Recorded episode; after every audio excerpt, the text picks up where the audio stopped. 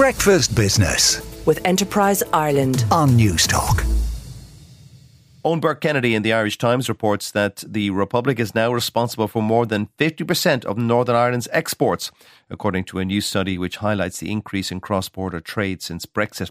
Research by the ESRI examined detailed Northern Ireland trade data which had not been made available before.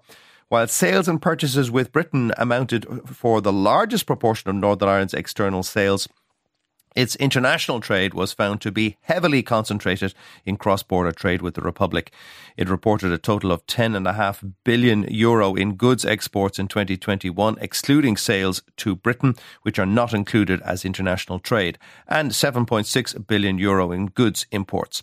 Tim Healy in the Irish Independent reports that the US government has joined as a party to the commercial court proceedings by Meta over a decision by Ireland's Data Protection Commissioner that it must suspend the transfer and storage of user data from Europe to the US.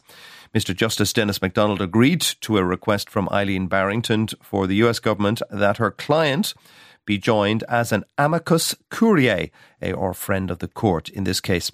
Meta consented to the application, as did Ireland and the Attorney General, who are co respondents.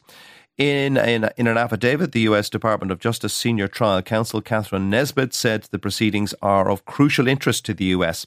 The U.S. has a vital and bona fide interest in ensuring the court has before it an accurate, up to date, and comprehensive account of the U.S. legal regime regarding government access to data for national security purposes, she said.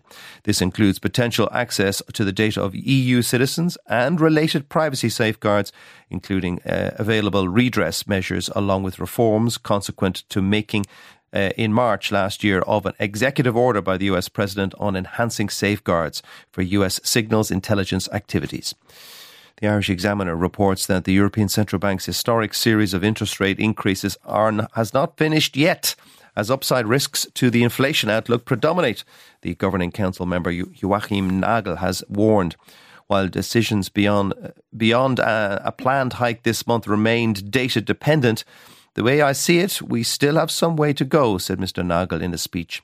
Upside risks to the price uh, outlook dominate, he said. Looking at the forecast, higher uh, rather than lower inflation rates are to be expected. For example, stronger than expected wage increases or profit margins could cause inflation to accelerate over the medium term. While another interest rate increase on July the 27th is all but assured, ECB officials are trying to determine how far borrowing costs must rise thereafter to get inflation under control. Mr. Nagel, who is president of Germany's Bundesbank, has been vocal about the need for further tightening. Breakfast Business with Enterprise Ireland on Newstalk.